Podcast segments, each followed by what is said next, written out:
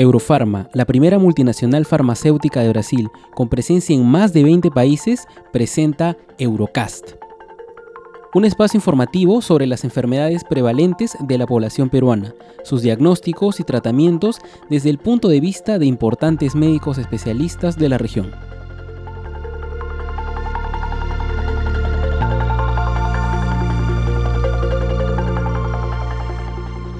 Reciban todos una cordial bienvenida a un nuevo episodio de Eurocast. En esta ocasión tenemos como invitado al doctor Eddie Angles, especialista en enfermedades infecciosas y tropicales, médico asistente del Servicio de Infectología y responsable del programa de optimización de antimicrobianos PROA del Hospital Nacional Arzobispo Loaiza. Profesor contratado de la Facultad de Medicina de la Universidad Peruana Cayetano Heredia y presidente de la Sociedad Peruana de Enfermedades Infecciosas y Tropicales, SPATE. En el episodio de hoy, el doctor Angles nos hablará sobre la resistencia antimicrobiana. Escuchemos al doctor.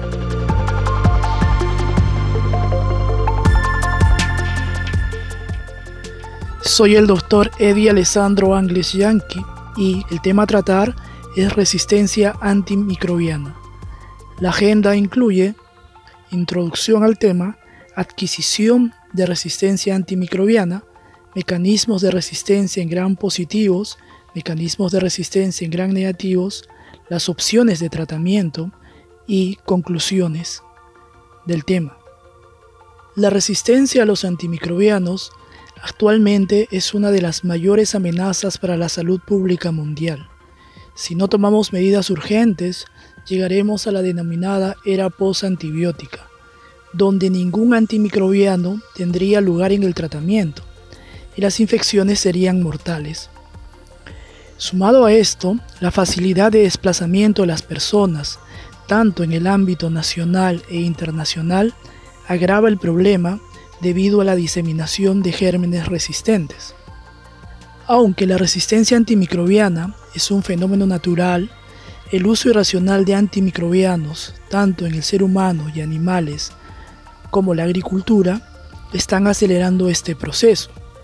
Las infecciones por gérmenes multiresistentes pueden afectar a cualquier persona sin importar edad, religión o región donde se encuentre.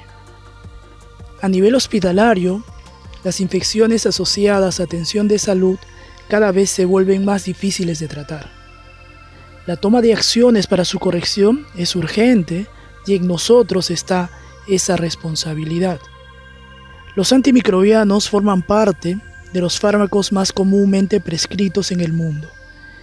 Si bien estos pueden salvar muchas vidas, el hacerlo de una manera irracional no solo encarece los servicios de salud, sino que incrementa la aparición de efectos adversos, interacciones entre drogas y la posibilidad de selección de bacterias resistentes a dichos fármacos. Son pocos los nuevos antimicrobianos que se desarrollan en la actualidad de familias ya conocidas por lo cual la posibilidad de compartir mecanismos de resistencia está presente. Se necesita urgentemente nuevos antimicrobianos.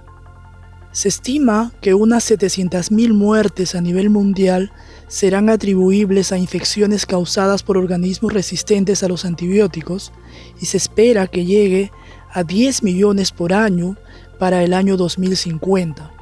A su vez, que cada 3 segundos fallecerá una persona por una infección debida a gérmenes multidrogoresistentes. También que la mortalidad por infecciones, en las cuales la resistencia a antimicrobianos es el factor importante, podría resultar en gastos que ascienden entre 60 y 100 trillones de dólares.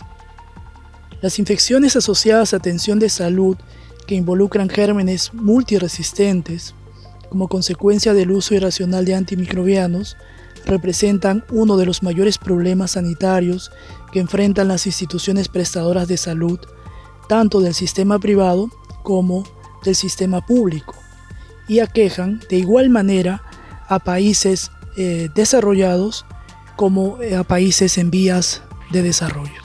En resistencia antimicrobiana están involucrados humanos, animales y medio ambiente. One Health o una salud es un término utilizado para describir un principio que reconoce que la salud humana, animal y medio ambiente están interconectados. Por lo tanto, el abordaje debe ser considerado en estas tres variables. En el medio ambiente puede haber contaminación tanto de agua o de otros fertilizantes y esto puede diseminar la resistencia antimicrobiana hacia los animales y entre animales puede haber una diseminación de resistencia. A su vez, los animales pueden transmitir la resistencia hacia los humanos, especialmente por la comida. Y entre humanos también se puede dar la transmisión de resistencia, que a su vez los humanos contaminan el medio ambiente a través de desechos. Respecto a los gérmenes multidrogoresistentes, la Organización Mundial de la Salud ha emitido una lista de los patógenos más peligrosos que necesitan el desarrollo de drogas para su tratamiento.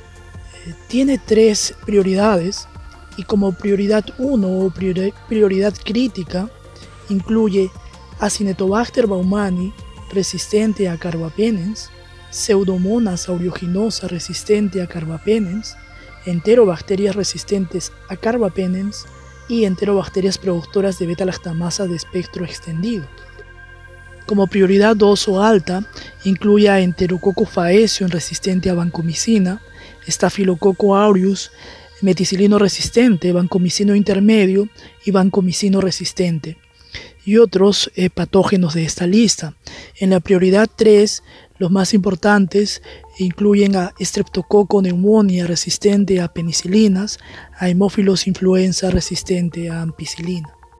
Ahora revisemos cómo se adquieren los mecanismos de resistencia. La resistencia bacteriana puede ser de dos tipos, la resistencia intrínseca o la resistencia adquirida. La resistencia intrínseca es aquella que se desarrolla de forma natural en ausencia de mecanismos de presión de selección antimicrobiana. Por lo tanto, no hay exposición previa a antibióticos. Esto implica que no todas las especies bacterianas son susceptibles naturalmente a los antimicrobianos. Por ejemplo, Mycoplasma es resistente a los beta-lactámicos debido a la ausencia de peptidoglicanos en su pared por lo tanto, este antibiótico no tiene sitio blanco donde actuar. Otro ejemplo es la resistencia intrínseca en pseudomonas, que es resistente natural a los macrólidos, dado que este tipo de sustancias son hidrofóbicas y la membrana externa de las pseudomonas tiene muy baja permeabilidad a este tipo de sustancias. Otros ejemplos, las bacterias gram negativas son resistentes a los glucopéptidos por baja acumulación intracelular. Stenotrofomonas maltófila resistente a los carbapenems por la producción de metalo-beta-lactamasas. Bacterias gram positivas son resistentes a las polimixinas debido a la ausencia de lipopolisacáridos. Enterococo tiene una resistencia a cefalosporinas debido a la baja afinidad de las proteínas de unión de penicilinas. Los anaerobios tiene una resistencia a los aminoglucósidos debido a la ausencia de transporte.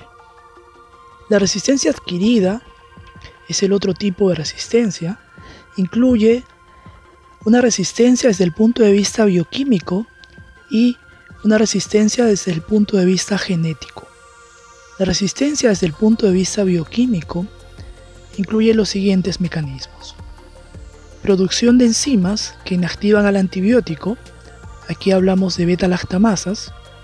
La segunda, modificación del sitio diana, tanto a nivel intracelular o extracelular, por ejemplo, la resistencia de la streptomicina mediante la modificación del ribosoma, o el cambio de las proteínas de unión de penicilinas que se realizan en Staphylococcus aureus, por ejemplo. Tercero, la disminución de la permeabilidad de la membrana celular, como porinas o bombas de flujo. Y cuarto, alteración del proceso metabólico o bloqueado por el antibiótico, como la resistencia al cotrimoxazol, que es la, el trimetropin sulfametoxazol. Desde el punto de vista genético, la resistencia adquirida puede ser un fenómeno temporal, ya que depende de las condiciones de crecimiento del germen. Por ejemplo, Echerichia coli es resistente a los aminoglucósidos cuando crece en condiciones anaerobias.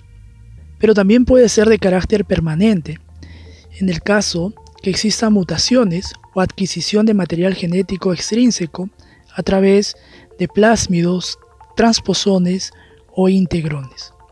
Los plásmidos y transposones son elementos genéticos móviles donde se transportan los genes de resistencia. Los plásmidos son fragmentos de ADN bacteriano, algunos con capacidad de replicarse independientemente de la maquinaria genética que dispone la célula. Los transposones son secuencias de ADN que pueden ser traslocados entre cromosomas o de un cromosoma a un plásmido, o también de plásmido a plásmido. Esto sumado a la capacidad de los plásmidos de trasladarse de una célula a otra durante la conjugación, lo que permite la adquisición de genes de resistencia entre bacterias de la misma especie o especies distintas, por lo tanto se facilita la expansión epidémica de la resistencia. Algunos plásmidos y transposones poseen elementos genéticos denominados integrones, que le permiten capturar varios genes exógenos, determinando la aparición de una resistencia a varios antibióticos, la cual denominamos resistencia múltiple. Ahora revisemos los mecanismos de resistencia en gran positivos. Los gérmenes que más problemas nos generan a nivel hospitalario son Staphylococcus aureus, Staphylococcus coagulasa negativo, Enterococo y Streptococcus pneumonia. Los mecanismos de resistencia más importantes en gram positivos incluyen alteración del sitio blanco, las proteínas de unión de penicilinas y producción de enzimas denominadas beta-lactamasas. De estas dos, el más importante es la alteración del sitio blanco que incluyen proteínas de unión de penicilinas. Los estafilococos inicialmente hacen resistencia a la penicilina y expresan su resistencia mediante beta-lactamasas denominadas penicilinasas. Cuando estos estafilococos se vuelven meticilino resistentes, es debido a la presencia de un gen denominado MEG-A que codifica la proteína de unión de penicilinas, PDP2A, por lo tanto le confiere resistencia a todos los beta-lactámicos excepto las cefalosporinas de quinta generación. En el caso de enterococo, la resistencia hacia ampicilina está mediada por una proteína unión de penicilinas, que es la PDP5, y cuando el enterococo se vuelve resistente a vancomicina, está relacionado a un gen VAN-A principalmente, pero podría haber involucrado otros tipos de genes tipo VAN, que podría ser el VAN-B. Respecto a la resistencia en gran negativos, los gérmenes que más eh, problemas nos generan a nivel hospitalario son Echerichia coli, Klebsiella pneumonia, Pseudomonas aeruginosa, Acinetobacter y enterobacterias. Los principales mecanismos de resistencia en gran negativos los hemos dividido en cuatro grupos. El primero, alteración de la permeabilidad de los antibióticos, bien por cambios en la membrana externa o modificación de porinas. El segundo, mecanismos de bombas de flujo. El tercero, alteración del sitio blanco a nivel de PBPs, ribosomas o ADN. Y el cuarto, la producción de enzimas, las beta-lactamasas. De estos cuatro mecanismos mencionados, el más importante eh, son las beta-lactamasas. Estas beta-lactamasas se dividen en tres grupos. El primero las beta-lactamasas de espectro extendido, el segundo las beta-lactamasas tipo AMC y el tercero las beta-lactamasas eh, de tipo carbapenemasas. Las beta-lactamasas de espectro extendido principalmente las encontramos en Klebsiella, Echerichia coli y Proteus. Estas beta-lactamasas de espectro extendido hidrolizan cefalosporinas de tercera generación, de cuarta generación, Astrionan y una opción de tratamiento son los carbapenes. Esto va a depender del escenario clínico. En el caso de las beta-lactamasas tipo AMC, hay una mnemotecnia que utilizamos como AMCES, que incluye Aeromonas, Morganella morgagni, Providencia, Citrobacter freundi, Enterobacter y Serratia. Estas beta-lactamasas hidrolizan a cefalosporinas de tercera generación, por lo tanto, eh, no se recomienda el uso de cefalosporinas de tercera generación pese a que en el antibiograma pueda salir sensible. Y el tratamiento incluye o una cefalosporina de cuarta generación o carbapenems dependiendo del escenario clínico.